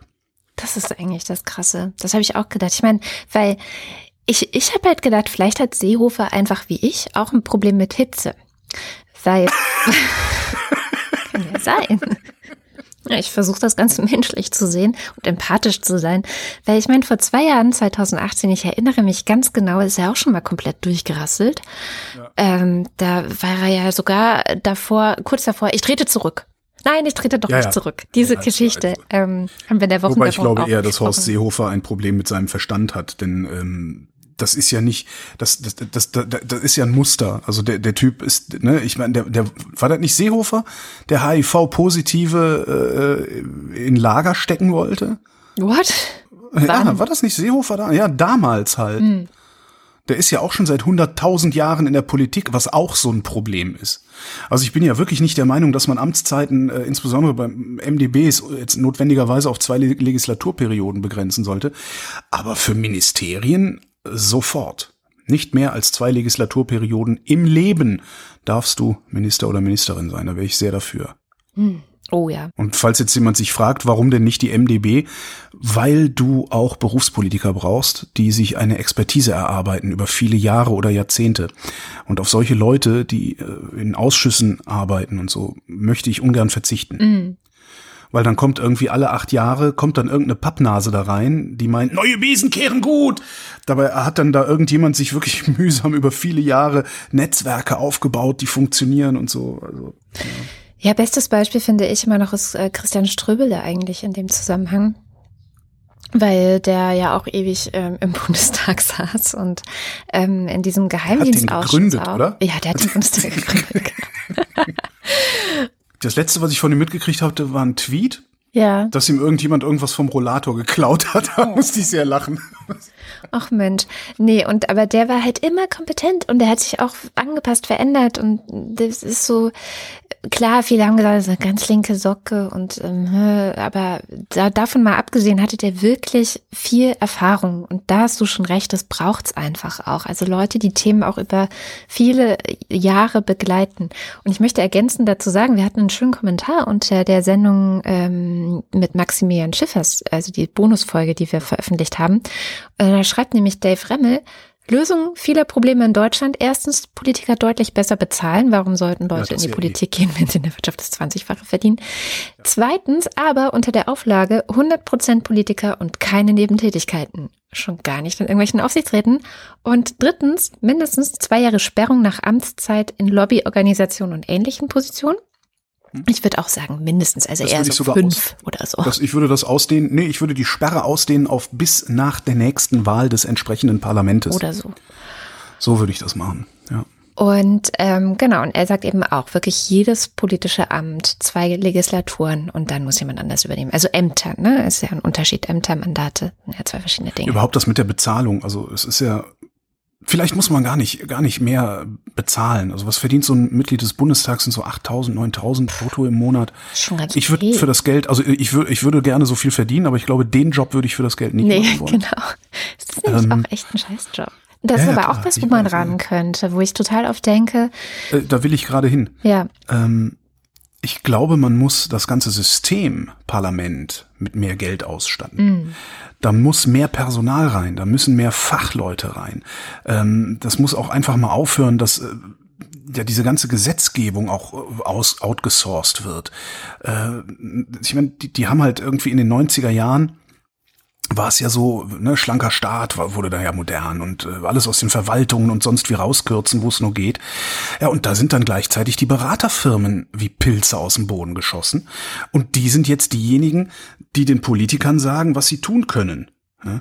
Und wie kannst du denn wissen, äh, bei so vielen Themen, um die du dich zu kümmern hast, ob dir wirklich alle Optionen präsentiert werden oder nicht nur die Optionen, die gerade für die Klientel dieser einen Beraterbude am sinnvollsten sind. Das, das finde ich halt ein Problem. Ich glaube, man muss das System mit wesentlich mehr Geld ausstatten, damit man es mit wesentlich mehr Personal ausstatten kann. Und wenn du das nämlich machst, dann hast du gleichzeitig auch eine Entlastung der Abgeordneten. Mhm. Ja, wenn die sich, wenn, wenn die nicht mehr fünf Mitarbeiter, sondern jeder 15 Mitarbeiter haben, meinetwegen, ja, weiß nicht. Aber dann können die, dann können die halt auch ihren Stab vielleicht so organisieren, dass sie sagen, so, ich, ich kann jetzt Freitag um eins einfach mal nach Hause gehen. Ja. ja. Und natürlich müsste die Politik halt auch einfach die Kraft aufbringen, mal äh, die Medien zu ignorieren. Also einfach zu sagen, ja, nee, rufen Sie, rufen Sie mich am Montag an. Ja, ich ich gebe Ihnen jetzt am Samstagabend kein Statement. Ich muss mich da erstmal einarbeiten. Rufen Sie mal Montagnachmittag nochmal an. Dann sage ich Ihnen was dazu. Also einfach diese, diese, diese diese Aufregungsmaschine, diese, diese Sofortheit, die äh, in den Medien ja immer stärker um sich greift, die irgendwie zu brechen, weil das werden die Medien von alleine nicht machen, die verdienen damit ihr Geld. Mhm. Das muss von außen kommen und das können nur unsere Politikerinnen und Politiker leisten. Und ich finde, sie sollten es leisten. Und dass es machbar ist, das, das zeigt ja seit Jahren das Bundesfamilienministerium, wo ich weiß gar nicht mehr, welche der äh, Ministerinnen das eingeführt hat, aber ich glaube, nach 16 Uhr keine Termine mehr sind, am Wochenende in der Regel auch nicht. Also ja. wo Homeoffice zum Alltag gehörte und äh, schon immer, also auch vor der Pandemie. So. Ähm, und das ist ja es ist halt auch überhaupt nicht notwendig, mhm. dass ein Bundesinnenminister ad hoc eine Haltung entwickelt zu irgendwelchen Vorfällen in irgendeinem Bundes äh, Stuttgart. Ja. Ne, Randale in Stuttgart, ja. habe ich ja auch noch auf dem Zettel stehen. Da, was ist da ein Gewese drum gemacht worden? Ne? Das war in Stuttgart. Der schönste Tweet zum Thema übrigens, wenn ich in Stuttgart sein müsste, oder wie war der? Ach, das kriege ich nicht mehr hin. Wenn, wenn, man mich zwingen würde, in Stuttgart zu leben, würde ich auch ausrasten. ähm, da, da, da, muss man überhaupt nicht so ein Gewese drum machen. Das ist nämlich auch gar nicht dieses äh, Lieblingszitat da drin. Ein neues Ausmaß an Gewalt und Zerstörung. Mhm. Das mag es vielleicht für Stuttgart gewesen sein. Und dann kann es auch prima in Stuttgarter Nachrichten so genannt werden, aber bitte nicht bundesweit, das stimmt nämlich nicht. Das gibt's immer wieder. Seit Jahrzehnten gibt's das, dass Jugendliche ausrasten und alles kurz und klein schlagen. Das ist mal politisch motiviert. Oder wir erinnern uns an die Nazi-Huls. Ne? Wir erinnern uns an die Nazi-Huls in Köln 2014. Das haben alle wieder vergessen. Ne? Vielleicht ist auch nicht so schlimm gewesen, weil da die, die rechtsextremen Polizeiautos umgeschmissen haben. Ähm, und mal ist es auch nicht politisch motiviert. Und und, und, und sind einfach nur irgendwie frustrierte, besoffene Jugendliche, die halt ausrasten, wenn man ihnen zu viel Druck macht und nicht gleichzeitig irgendwo ein Ventil hinhält. Ja, Jugendclub oder was weiß ich was. Und das ist das ist wieder mal, wie meistens, Medien, Politik und Behörden denken nur noch in dieser Direktheit, Aufgeregtheit, in so Social-Media-Kategorien und befeuern diese Windmaschinen auf Teufel komm raus, bloß halt jeder aus anderen Gründen. Die Medien wegen Marketing, weil die wollen ihren Kram verkaufen, die Politik, damit sie Handlungsfähigkeit demonstrieren kann, wo sie eigentlich machtlos ist. Ja, was wollen die denn machen? Was, was willst du denn machen, Politik, wenn ich mich morgen hier mit 150 Leuten versammle und wir sagen, wir legen jetzt, wir legen jetzt Kreuzberg in Schutt und Asche? Was wollt ihr denn machen? Nix könnt ihr machen, darum labert ihr so viel. Ne? So, und die Behörden wegen Mittelzuweisung, ne? Also das ist dann, ne, ist ja Klassiker. Irgendwo wird Randale gemacht, die Polizei kommt und sagt, ja, das hätten wir verhindern können, hätten wir mehr Beamte, mehr Ausrüstung, mehr Tralalala gehabt. Das ist immer wieder dasselbe Spiel. Ja?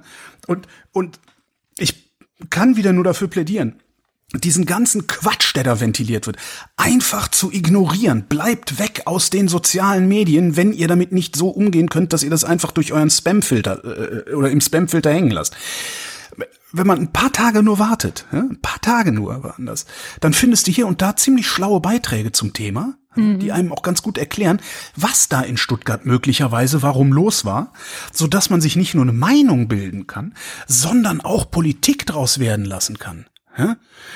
Zum Beispiel kommt in die Shownotes, gibt es ein Gespräch mit einem Konfliktforscher in der Zeit, der ganz genau erklärt, was da passiert. So.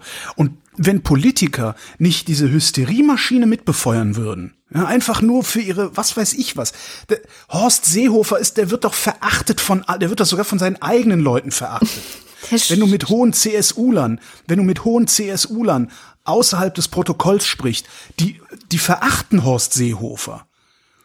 Ja, das, also, das ist, äh, so, wenn dann mit einem Konfliktforscher gesprochen wird, dann gab es auch irgendwo in der Stuttgarter Zeitung, den Artikel habe ich leider nicht mehr gefunden, ähm, äh, auch jemanden, äh, der, der Jugendarbeit macht in Stuttgart, mhm. der auch sagt, naja, hier ist ja, uns sind ja alle Gelder weggestrichen worden, wir konnten uns überhaupt nicht um die Leute, jungen Leute kümmern. Da ist doch klar, dass früher oder später was passiert.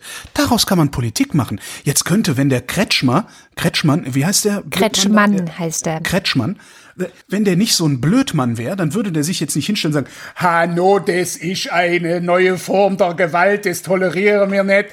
Dann, dann würde der hingehen und sagen, scheiße, wir haben bei der Jugendarbeit nicht aufgepasst. Ich verspreche euch, das wird jetzt besser.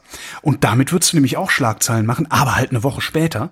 Ja, und vielleicht nicht in diesen, in diesen rechten, aufgeregten Schnuller-Nazi-Kreisen, wo sowas ja dann sofort, oh, da war ein Türke dabei. Ich sag ja, Migration ist die Mutter aller Probleme.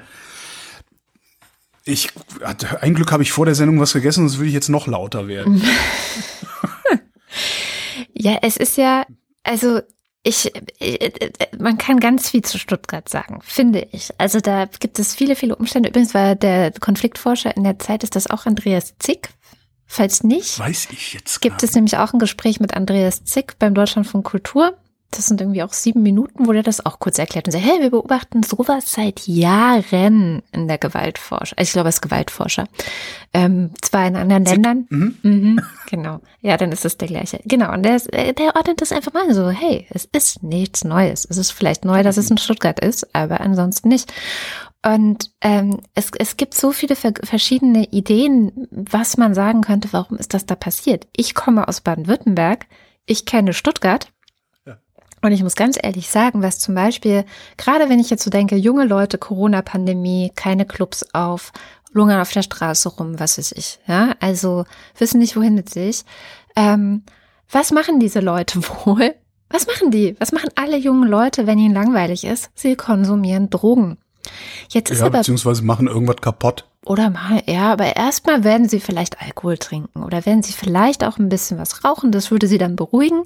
Ist ja sowieso eigentlich, ne? Meine Idee wäre, gebt den Leuten in dieser ganzen Corona-Pandemie. Haschisch. Ja, gebt denen einfach Cannabis, dann sind sie alle gechillt. So. Dann, dann stehen wir die Pandemie durch. Cannabis und Animal Crossing. Das schwierig, schwierig. Also schwierig, weil wenn es zu viel Cannabis ist, werden sie alle paranoid. Ne? Ja, so. ja, ja, ich weiß, Drogeninduzierte Psychose und so.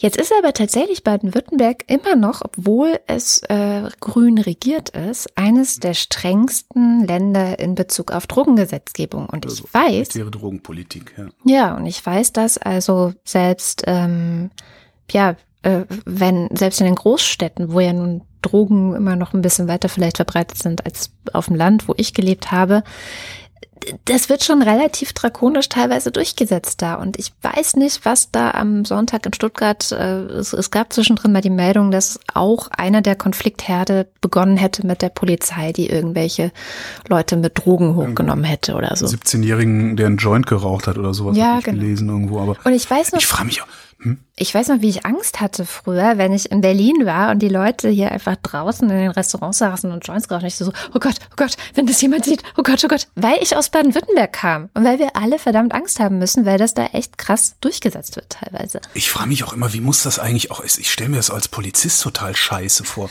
Du weißt im Zweifelsfall, also die sind, ne, die Polizei ist natürlich nicht das Spiegelbild der Gesellschaft, für das sie gerade überall verkauft mhm. wird. Ähm, aber du weißt, als du bist als Polizist nicht doof. Du weißt im Zweifelsfall ganz genau, dass es eigentlich scheißegal ist, ob der Typ da gerade einen Joint raucht oder nicht.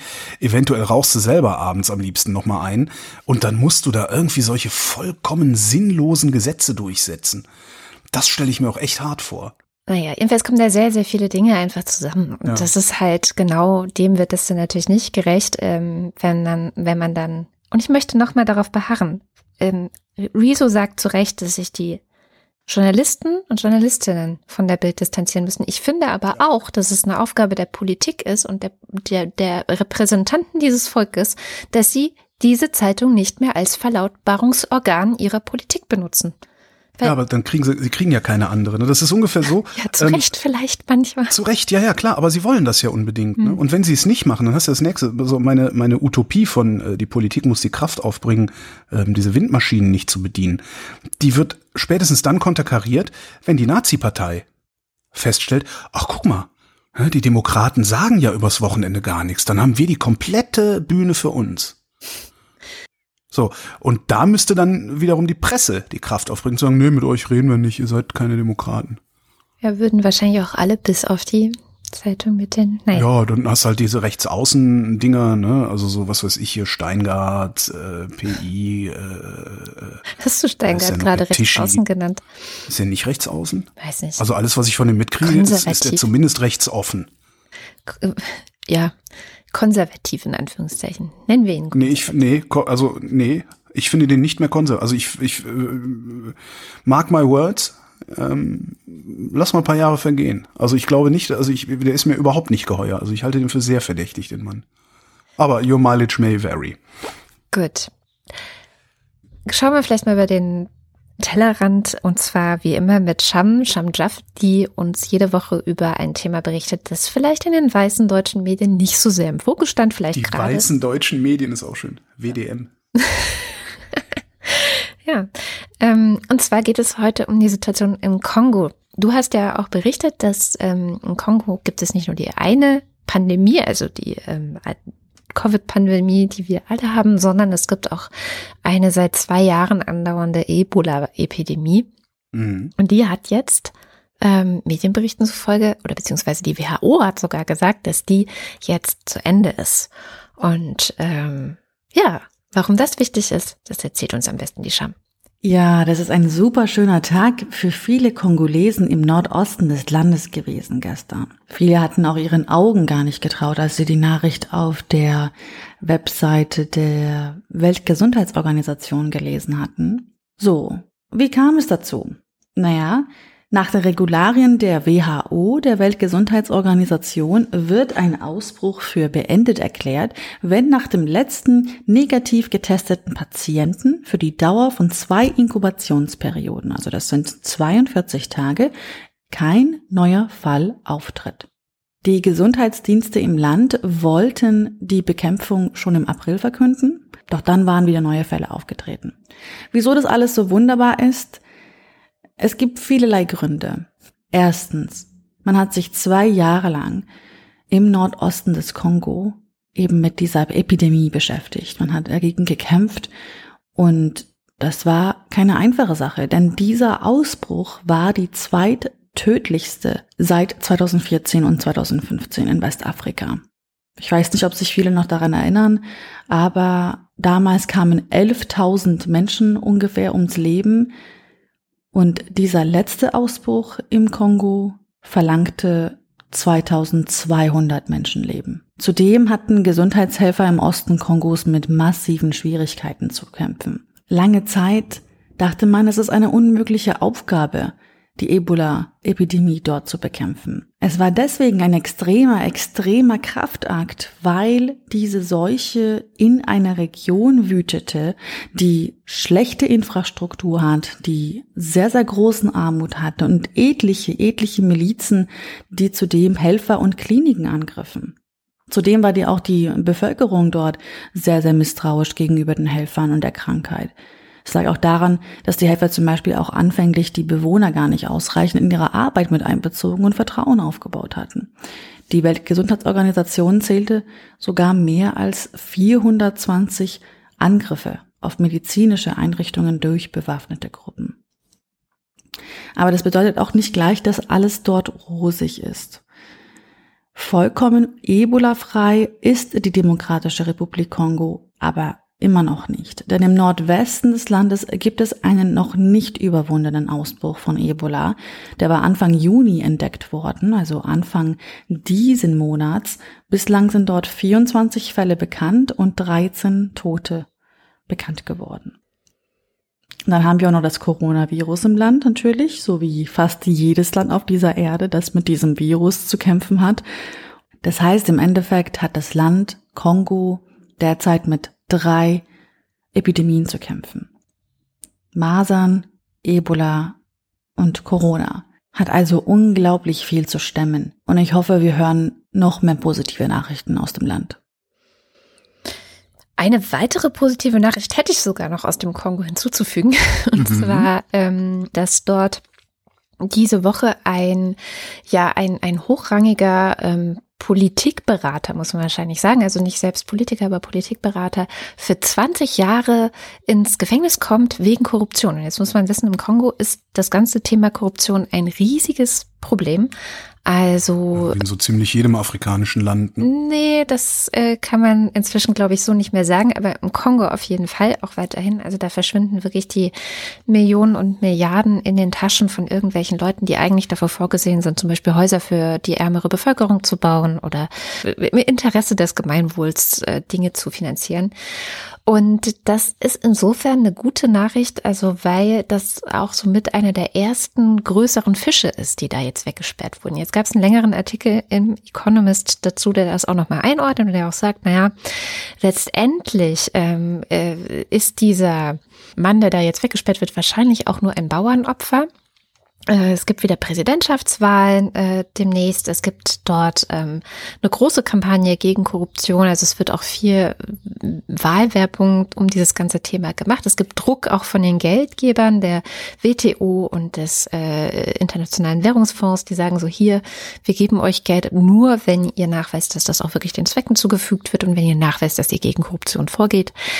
Ähm, insofern sagt der Economist, naja, also Vorsicht, ne, so Kongo ist ist und bleibt ein sehr korruptes Land. Viele der Politiker, die auch im Verdacht stehen, ähm, Gelder zu veruntreuen und äh, korrupt zu sein, sind jetzt gerade nicht vor Gericht. Hinzu kommt, dass auch der Richter, der ursprünglich diese Anklage geführt hat, der wurde irgendwann, der ist gestorben, hieß es.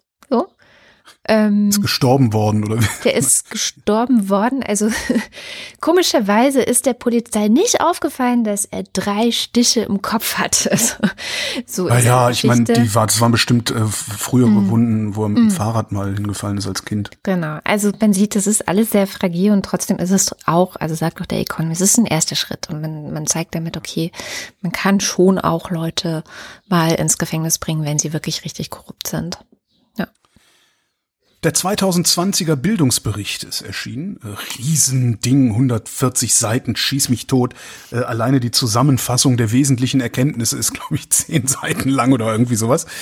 Ähm, zwei Dinge fand ich darin interessant. Es sind sehr viele interessante Zahlen und Grafiken. Ist auch gut aufbereitet. Man, also gerade die Grafiken, man kann sich da sehr gut zurechtfinden. Auch so eine Wochenendlektüre, äh, wem es behagt.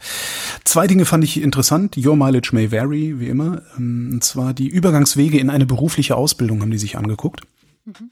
Und äh, haben gesehen, dass 30 Prozent der Schülerinnen und Schüler schwierige Übergangsmuster aufweisen. Und zwar im Übergangssektor. 12 Prozent haben äh, schwierige Übergangsmuster mit langen Verweildauern im Übergangssektor. Ganz 12 Prozent, für 12 Prozent finden nach der Schule keinen Ausbildungsplatz. Mhm. So. Oder fragmentierte Verläufe, das sind 17 Prozent. Das heißt. Ähm, sprich, äh, Fang hier was an. hier mal, hier mal einen Job Mhm. machen, äh, hier mal eine Maßnahme, hier mal arbeitslos, hier mal eine abgebrochene Ausbildung und wieder eine Maßnahme und wieder einen Job anfangen, wieder eine abgebrochene Ausbildung und sowas. Also knapp 30 Prozent, ähm, für knapp 30 Prozent ist der Start ins Berufsleben alles andere als gut, Ja. geschweige denn glatt. Ja? Ähm, und äh, am stärksten betroffen davon sind Menschen mit maximal einfachem Hauptschulabschluss und Migrationshintergrund. Also der kommt dann nochmal oben drauf, der macht es nur noch schlimmer. Und selbst wenn du den sozioökonomischen Status rausrechnest, ist es immer noch schlimm. Und äh, die zweite Zahl, die ich da wirklich bemerkenswert fand, ist auch 54.000 Jugendliche haben 2018 die allgemeinbildenden Schulen ohne Hauptschulabschluss äh, verlassen. Oh, krass. Das sind fast sieben Prozent. Das heißt, alle 14 Jahre eine Generation. Wow. In weniger als einer Generation, eine Generation mit noch nicht mal einem Hauptschulabschluss. Das finde ich auch echt ein, ein krasses Ding. Und das ist eigentlich auch Versagen der Bildungspolitik, weil also das muss doch möglich sein, den Leuten wenigstens einen Hauptschulabschluss irgendwie beizubiegen. Das ist schon hart jetzt. Jetzt weiß ich gar nicht, Ja. wie ich da jetzt wieder die Kurve kriegen soll. Soll ich noch einen? Einen habe ich noch. Ja. Friedrich Merz hat heute gesagt, dass er sich eine Koalition mit den Grünen vorstellen kann, mit ihm als Kanzler. Da habe ich spontan gedacht, und das will was heißen, wenn die Grünen sich das auch vorstellen können, wähle ich SPD. Ich glaube nicht, dass die Grünen sich das vorstellen können, nicht die momentan. Ja, warte mal ab, das sind auch Opportunisten wie alle anderen auch. Das sind ein bisschen andere Grüne als noch damals Bisschen. 1998. Andere Opportunisten. Ich habe eine ganz kurze Kurzstrecke nochmal zum Thema Internationales. Äh, und zwar erstens hat in Brasilien ein Gericht dem Präsidenten Jair Bolsonaro, der ja nationalistisch, rassistisch, antiwissenschaftlich, frauenfeindlich und auch sonst nicht sonderlich sympathisch ist, ähm, dazu verurteilt, dass er eine Maske tragen muss. Er sagt ja auch schon alles, ne, die Nachricht, so. Deshalb hat er natürlich nicht eingesehen, dass er das machen muss, weil er ist ja antiwissenschaftlich. Und zwar muss er jetzt jedes Mal, wenn er es nicht macht und dabei erwischt wird, umgerechnet 340 Euro Strafe zahlen. Uiuiui, das wird ihm eine Lehre sein. Ja, ich weiß, es ist, Gerade dachte ich, verrückt in Brasilien kann sowas wie Attila Hildmann Präsident werden. ja, da hast du absolut recht. Ich meine, klar, es ist ein Tropfen auf den heißen Stein und so, aber ähm, vielleicht ist es ein bisschen ein Symbol, das nicht einmal der Präsident machen kann, was er will. Und dann habe ich eine Frage an die HörerInnen, weil mich ein Thema, also ich, man kann sagen, dass ich mich seit drei Wochen oder länger, weiß jetzt gar nicht genau zurückverfolgen kann ich den Start nicht, um ein Thema herumdrücke hier in der Wochendämmerung. Und das Jetzt bin ich gespannt. und das ist Israel und Palästina. Und das ist diese ganze Annexionsplan-Geschichte, die da von Israel so ein bisschen ausgeht. Ähm, kommende Woche soll ja das Parlament irgendwie darüber abstimmen, ob sie vielleicht das mit der Annexion wirklich machen wollen oder nicht und so. Und ich habe jetzt einfach meine Frage und vielleicht habt ihr ja eine Empfehlung, an wen ich mich mit dieser Frage wenden kann, weil ich ha habe jetzt schon relativ viel dazu gelesen und komme immer wieder zu dem gleichen Schluss und zu der gleichen Frage. Warum? so, weil ich, ich lese und lese und lese. Also wirklich, Warum was? warum will Benjamin Netanyahu die Westbank annektieren? Ich verstehe es nicht, weil überall lese ich nur von den krassen Kosten, die das auch für Israel haben wird. Also wie- nicht einmal die, ähm, oder ein, also ein Teil der Siedler sagt sogar, sie wollen es nicht. Ähm, in, in Israel tobt die Presse dagegen. Äh, die ganze Welt sagt so, hey, ähm, macht es nicht, außer Donald Trump, aber sonst der Rest Ja, der gut, Welt aber sagt, macht es nicht, weil das wird diesen ganzen Konflikt noch mehr anheizen, die Solidarität der arabischen Länder, die gerade einigermaßen hinter Israel stehen, wird schwinden. Es gab sogar einen Gastbeitrag, ich glaube, das war das erste Mal, dass ein arabischer Diplomat in einer israelischen Zeitung einen Gastbeitrag geschrieben hat und gesagt hat, macht es nicht, ihr könnt es nicht machen. Alle rechnen die Kosten des Ganzen auf. Ähm, ganz Europa sagt, macht es nicht. Und ich frage mich die ganze Zeit, warum? Warum sollten man, also warum wollen die das vielleicht? Ist ja noch nicht beschlossen und so, klar. Aber wie kommt man überhaupt auf die Idee? Vielleicht müsste man sich dazu angucken, auch nur Spekulationen, ne? vielleicht müsste man sich dazu angucken, was Netanyahu überhaupt treibt. Ist der religiös? Weil dann hast du deine Antwort. ist es religiös begründet? Also soweit ich sehe, Das gibt es auch viele orthodoxe ganze- Juden, die das nicht wollen. Der ganze Anspruch, der ganze Anspruch auf diese Region ist religiös begründet. Also ich habe so eine Halberklärung, aber es ist mir noch zu dünn, ehrlich gesagt, dass ich denke, das kann doch nicht rechtfertigen, dass wir äh, weltpolitisch so weit zurückfallen. Ähm, er ist ja mehrmals angetreten äh, mit einer Wahl. Also es gab ja drei insgesamt, glaube ich, missglückte Versuche der Regierungs Gefühlt zehn, ja. In Israel. Und er hat quasi von Mal zu Mal ist er mit noch krasseren Forderungen in den Wahlkampf gegangen. Also er musste sich sozusagen immer noch mal selber überbieten. Und zuletzt ist er dann eben mit dieser Annexionsforderung in den Wahlkampf gegangen. Nee, aber Netanyahu ist nicht so dumm, dass er dann nicht genau jetzt die Chance ergreifen und sagen würde, Leute, wir haben das durchgerechnet, das ist Wahnsinn. Ja. Ich weiß Das, nicht. So dumm ist er, glaube ich, nicht. Und dann gibt es noch eine Verschwörungstheorie, dass er selber ja, also er, gegen ihn läuft ja ein Verfahren wegen Korruption auch. Und dass er einfach damit diese, mit diesen Annexionsgeschichten jetzt versucht, ähm, davon abzulenken. Aber ist mir auch zu dünn. Ist mir alles zu nee, dünn. es, es ist auf jeden nicht. Fall zu dünn, weil das Verfahren läuft ja unabhängig von Presseberichterstattung. Ja, wahrscheinlich. Also, Also falls das- ihr jemanden kennt, der sich damit auskennt, ich habe da auch geguckt, kann mir das jemand, ich habe wirklich viel, viel, viel versucht zu verstehen. Auch deinen Podcast mit Benjamin Hammer nochmal gehört, aber das ist alles so, man versteht dieses, diesen Schritt versteht man nicht. Also ich verstehe den Mhm. nicht. Komm da nicht weiter. Bin um äh, hilfreiche Tipps sehr dankbar. Ja, das war es eigentlich. So, Auch das war's. Für die Ja, Ich Wochendämmerung. habe auch nichts mehr. Ja, für heute. das war's für die Wochendämmerung. Ja, Wir lösen uns auf. Nächste Woche tun wir uns wieder zusammen. genau. Wir Wenn haben ihr überhaupt wollt. keine Sommerpause. Wir haben überhaupt keine Sommerpause angekündigt. Wir deppen, ey. Jetzt müssen wir durcharbeiten. Ja. Aber wir fahren ja nicht in Urlaub. Wir fahren ja auch nicht in Urlaub. Das ist halt echt. Wie immer am Ende der Sendung kommt jetzt dieser Part, in dem wir die Namen derjenigen vorlesen, die uns bei Steady unterstützen. Der Fanclub und die Ultras sind das. Ähm, wenn ihr auch mitmachen, mitmachen wollt, wenn ihr vielleicht auch am Ende der Sendung erscheinen wollt, dann schaut mal vorbei auf wochendämmerung.de.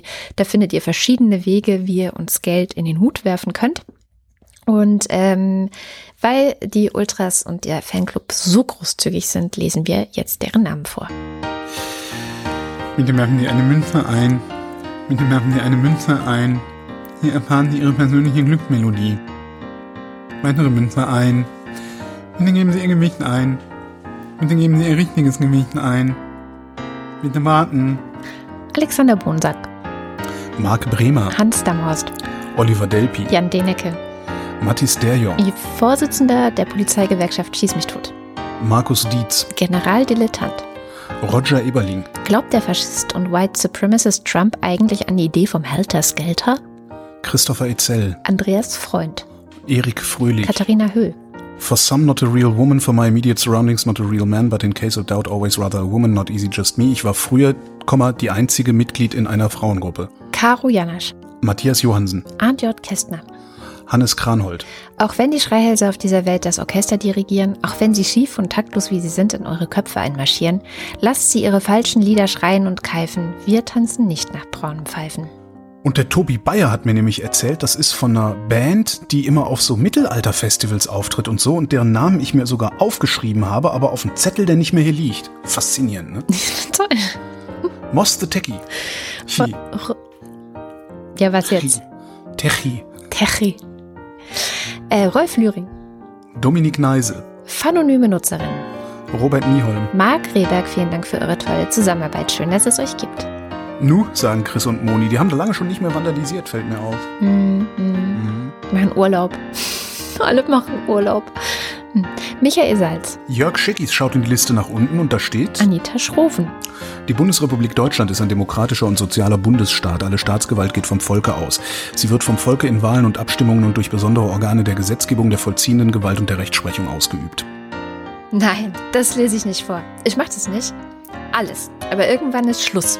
Das ist garstig, widerwärtig, gehässig und schlichtweg verabscheuenswert. Jeder, der sowas vorliest, macht sich gemein mit dem Schlechten in dieser Welt und ich möchte kein Teil davon sein. Ich weigere mich. Weiter. Roman Schlauer. Wing Commander Lord Flashers Hausmusik. There must be some kind of way out of here, said the Joker to the thief. Keine Ahnung. Ja, ich kenn's. Mhm. Ähm, komm schon. Oh, ich habe die Melodie im Kopf, aber der Text geht nicht weiter. Scheißgehirn. Joachim Urlaus. Scheißgehirn. Jens Viehweg. Lars von Hof-Hunold. Bernd Wehmüller. Justus Wilhelm. Und damit sind wir beim Fanclub. Kauft ihr mal Klopapier, ich hab Kaffee und Kuchen. Das Nerdbaby und Schrödingers Zähnchen. 4, 8, 15, 16, 23, 42. Mittelgroße Hunde 70, 30. Schinkenwürfel. Nico Abela. Als allerlei allergische algerische Allergologen auf Al Jazeera allerlei allergische Algerier alarmierten, alarmierten allerlei allergische algerische Allergologen, allerlei algerische Allergiker. Birke blüht bald. Birke blüht bald, in meine Nase juckt. Es ist furchtbar. Commander Wedge Antilles. Springer auf. Anja und Jan aus Bielefeld. Ich bin der Schrecken, der die Nacht durchflattert. Ich bin der Baum, der dir vor dein neues Auto springt. Ich bin Johanna Bächle. Johannes Bauermann, Florian Beisel. Simone Blechschmidt, Andreas Bockisch. Markus Boslett, Klaus Breyer. Daniel Bruckhaus, Mike Bültmann. Heinrich Bültmann, Felix und Bianca Bültmann. Muli Wanji, Hier könnte auch dein Name stehen, Kai. Liebe Grüße, Nicole und Christoph. Clemens Langhans und Christoph Henninger, Christoph Henninger und Clemens Langhans. Gian Andrea Konzett, Stand 7 von 10. Wer über die Brücke des Todes will gehen, muss dreimal Rede und Antwort stehen. Dann darf er die andere Seite sehen. Was ist Ihre Lieblingsfarbe? Was war denn das für ein Film, jetzt? Das ist ähm, The Holy Grail, äh, Ritter der Kokosnuss. Ah, okay. Was ist eure Lieblingsfarbe? Gelb, nein, blau. das war laut. Entschuldigung. Miriam und David. Der Cottbusser Postkutscher putzt den Cottbusser Postkutschkasten, den Cottbusser Postkutschkasten putzt der Cottbusser Postkutscher. Oh, ey, Respekt. Dirk de Poel. Bombastix der Teutone. Dafür scheitere ich jedes Mal daran, den Namen des äh, Schriftstellers Sasa Stanisic, Sascha, Sascha Stanisic, oh Gott, Sascha, Stan, Sascha Stanisic auszusprechen. Sascha. Stanisic. Nee, eben nicht Sic, Stanisic. Genau, und äh, ich krieg den von Sascha, also von Sascha, also dieses den, Sprung kriege ich nicht hin. Das ist so schlimm. Das ist, also, schlimm ist das. Sag doch Habe ich diese Sascha. Woche einfach meine Co-Moderatorin gezwungen, das auszusprechen. Okay, was haben wir denn hier? Alt er Jettefind, det finds ingenting atze her. Alt er Jettefind. Klingt gut. Alter Jettefind. äh, Andreas Dietzel. Elina Eickstedt, Markus und Julia Englert hören euch jede Woche gerne zu. Claude Fankhauser, Matthias Flader. Oliver Förster, Olli Frank. Wolfgang Fröhlich, Homeoffice geht nur mit gefesselten und geknebelten Kindern. Helge Georg, Die Muxi Girls. Ricardo Guatta, Simon Hägler. Callcenter Agent Handle with Care, Die Würde des Menschen ist unantastbar, hat noch keiner geschrien, bevor er abgedrückt hat. Jan Heck, Tobias Herbst. Adrian Hönig. Fallballer, hübsche Gallierin. Gegenüber sitzt ein Typ wie ein Bär. Ich stell mir vor, wenn das der Neue wäre. Das juckt mich überhaupt nicht. Auf einmal packt's mich. Ich gehe auf ihn zu und mach ihn an. Lass meine Frau in Ruhe. Er fragt nur, hast du einen Stich? Und ich denke schon wieder nur an dich. Verdammt, ich lieb dich. Nieder mit der Unterdrückung, dem Hass und der Intoleranz. Lasst uns kämpfen für eine Welt der Sauberkeit, in der die Vernunft siegt, in der uns Fortschritt und Wissenschaft allen zum Segen reichen. Kameraden im... Scheiße. Kameraden im Namen der Demokratie, dafür lasst uns streiten. Ich glaube, ich mach's nicht mehr lange. Ah, naja, ihr wisst schon. Dredütschin Schwitz. Andreas Jasper. Jetzt klingst du wie Loriot. Philipp Kaden. Captain Käffchen auf alten Fotos sieht man immer jünger aus. Arne Kamola. Christ Ian Lindner. Könnte ich bitte eine Spendenbescheinigung bekommen? Äh. Aha. Ist das, also falls die Frage ernst gemeint ist, wir sind keine gemeinnützige äh, irgendwie Organisation. Natürlich ist sie nicht ernst gemeint. Du Und falls doch, ist sie halt nicht- ernst gemeint. wundern, wie oft. Äh, naja. Also, das ist halt auch echt ein bisschen blöd, ne? weil wir Podcaster sagen immer, hey, wir, sind, wir leben von Spenden. Aber das sage ich. Aber es sind halt ju juristisch gesehen keine Spenden. Ja, aber wir alle sagen das immer, du bist halt die Ausnahme. Juristisch gesehen sind es aber keine Spenden. Das, da, da fehlt halt immer noch. Was? Wir haben es am Anfang auch immer gesagt, aber ich sag mal so seit drei Jahren oder so, ähm, Trinkgeld. sagen wir immer Unterstützung. Geld. Unterstützung. Finanzielle sehr, sehr Unterstützung. gut. Genau. Oliver Kraus, Markus Krause, Stefan Krause, Magali Kreuzfeld, Thomas und Corina, Oliver Krüger. Oliver Kohlfink, Aber wie schrecklich die Tränen kullern heiß, Landschaft und Nina und alles nur schwarz-weiß. Ah, das weiß ich, das ist, du hast den Farbfilm vergessen. Oder? Ach, das Ja. mag sein, aber naja. sein. Sebastian Lenk, ja hier. Familie Liebenau. Detmar Micha, Liesen. Mein Micha. Nico Lindner. Florian Link, Yogi Löw. Sabine Lorenz, Ines und Mike Lüders. René Ludwig, Donde está la biblioteca? Me llamo T-Bone, la araña discoteca, discoteca, maneca, la biblioteca es en bigote grande, pero manteca, manteca, bigote es gigante, pequeño, cabeza es nieve, cerveza es bueno, buenos días, me gustan papas frías, bigote de la cabra es Cameron Díaz. sehr schön. Matsch und Mäuschen, du hast gesagt, du Martin. singst nicht. Das war ja auch gerappt, Na gut. das war Sprechgesang. Martin Meschke, Robert Meyer, Johannes Möller, Lord Mondkind, die Mulle. Johannes Müller. Paula Nachname muss ausgefüllt sein. Eigentlich auch ein toller USP sozusagen. Wenn ihr Holgi mal singen hören wollt, müsst ihr die Wochendämmerung zu Ende hören. Genau. Nein. Was? Nein. Na und? Jennifer Niepel, Hilke und Nils. Thorsten W. Noll, Live for nothing or die for something. Olli P., Boris Perner. Nora Hoffmann und Peter Schmäler, Josef Porter. André R., Der Raketenmann. Thilo Ramke, Wilhelm Reich. Christian Rohleder, Sandra Rohner. Pia Römer, Sven Rudloff. Ruth Rutz, Jürgen Schäfer. Raimo Schmidt, Christian Schmidt. Doschommi, Theresa Sievert. Ole Skambrax, Birgit Sobich. Jens Sommerfeld, Marie Stahn. Christian Steffen, Moritz Timm. Ines und Tina, Ines und Tina auf Amadeus und Sabrina. Vera und Benny, Anbaden. Alles Gute nachträglich. Monni von den Gronis und danke an Sophie für den Hörtipp. Johann und Eli, Hat keine Termine und leicht einsetzen. Prost. Martin Unterlechner, Dana. Up and Adam Brains Goes Platinum. Up and Atom ist doch äh, Rainier Wolf Castle, oder nicht? Der Up and Atom! No, no, up, äh, up and Atom, Atom. Also, ist das nicht? Rainier Auf zum Wolf Atem! Castle. Das ist, Rainier Wolf der, Castle. das ist der Arnold Schwarzenegger der Simpsons, ne? Ja, natürlich. Ja. Das Ja, muss ich immer, ich auch nicht. Äh, ich auch nicht. Jan van Winkenreue, Andrea Vogel. Yannick Völker, Elegia von Huxarien. Stefan Wald. Andreas Waschk. Man weiß nie, was kleine Hunde machen. Das wird immer komischer hier mit euch. Who controls the British crown? Who keeps the metric system down? We do, we do. Who leaves Atlantis off the maps? Who keeps the Martians under wraps? We do, we. Who robs cavefish off their sight? Who rigs every Oscar night? We do, we do. Things will get better when workers of the world unite. Tobias Will. Stefan Wolf, Uwe Zieling. Der, der fälschlicherweise annahm, die 4000 voll gemacht zu haben. Simon Siebert. Was? Keine Kapern? Und das war's auch. Vielen herzlichen Dank für eure Unterstützung. Ja, vielen Dank. Ich spare auf einen Bus. und ich auf den nächsten Urlaub, falls er denn stattfindet. Das war die Wochendämmerung vom 26. Juni 2020. Wir danken für die Aufmerksamkeit. Tschüss.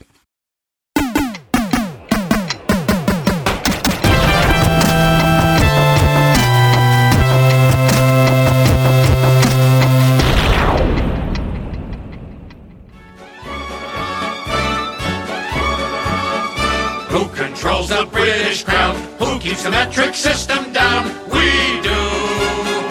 We do. Who leaves Atlantis off the maps? Who keeps the Martians under wraps? We do. We do.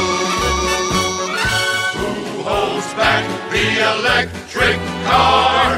Who makes Steve Gutenberg a